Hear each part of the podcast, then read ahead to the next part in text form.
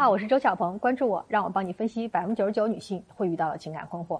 最近有一位全职妈妈私信我说啊，小鹏老师，我婆婆和我妈身体都不好，孩子没人带，保姆呢家里请不起，不得已我就在家干起了全职妈妈的工作。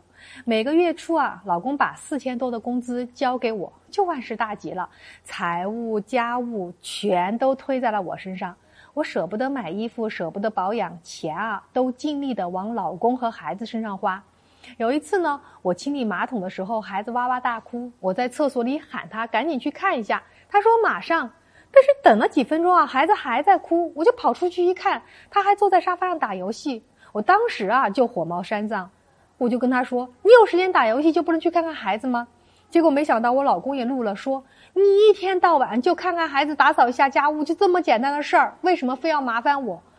哎呀，这话就像一盆冰水，瞬间泼在我头上，让我觉得我的牺牲不值一文。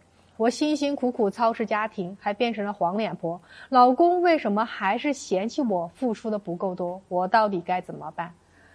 说实话，读完这封私信啊，我相信有许多妈妈都深有同感。不光啊，你可能是一个全职妈妈，可能你是作为一个在职场的妈妈也会如此。明明是自己牺牲了工作投身家庭，或者牺牲了休息时间投身家庭，男人不感恩就算了，反而还觉得女人在家很轻松，嫌弃女人付出不够。为什么会造成这种现象呢？我从这条私信分析啊，因为女人给男人造成了两个错觉，所以我希望接下来我说的这两个话。所有的女性，好好听好。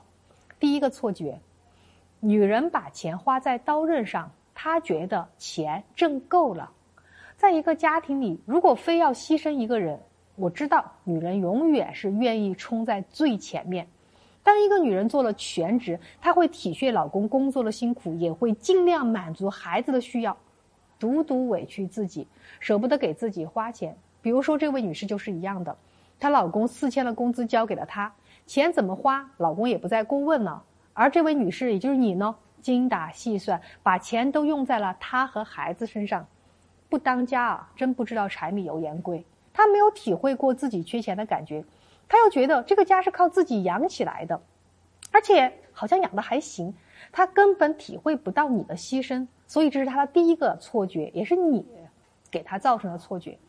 那第二个错觉，女人干家务累死累活。他呢，觉得家务比工作轻松。俗话说得好啊，这山望着那山高。只在外面工作过，没有做过家务的男人，好像总觉得呢，哎呀，做家务嘛，扫扫地、做做饭、看看孩子，好简单，没有什么可难的。在家多轻松啊，上班多累啊，对吧？我上面还有领导，我下面还有同事，我这边还要像当一个小孙子一样，哎呀，求爹爹告奶奶的。所以有很多这样观念的男人，自然就会觉得。女人在家付出啊，是没自己多，自然就会觉得女人是没有资格去抱怨的。那家务也都应该由女人承担，自己回家就必须得当大爷。所以啊，我们想让男人不再嫌弃女人的付出，就是要打破男人的这两个错觉。一呢，是女人如实的、适当的向男人传达一个经济压力。就不要让自己一个人默默承受，要让老公看到你在为这个家做出了多少让步，并且你要花压力为动力去努力的去做一些赚钱的事情，或者说让男人去了解哦，原来他赚了钱家里边到底够不够花。第二呢，是女人要适当的分配给男人一些家务，你比如说可以尝试，呃，找一个周末，然后给自己放一个小假。让老公全身心帮你带带孩子，然后偶尔打扫点家务。晚上呢，比如说会让他哄哄孩子睡觉，让他感受一下你做家务的辛苦，这样他才会感恩你的牺牲和付出。最后啊，我特别想送给那些全职妈妈老公一句话：大后方、大前方都很重要，相互配合，家才能好。你的老婆能够体恤你在职场当中的辛苦，你也需要体恤她在家里的辛苦。相互体恤，这个家才能变得更好。听完这个案例，你有收获吗？关注我，私信我，让我帮你握紧属于自己的幸福。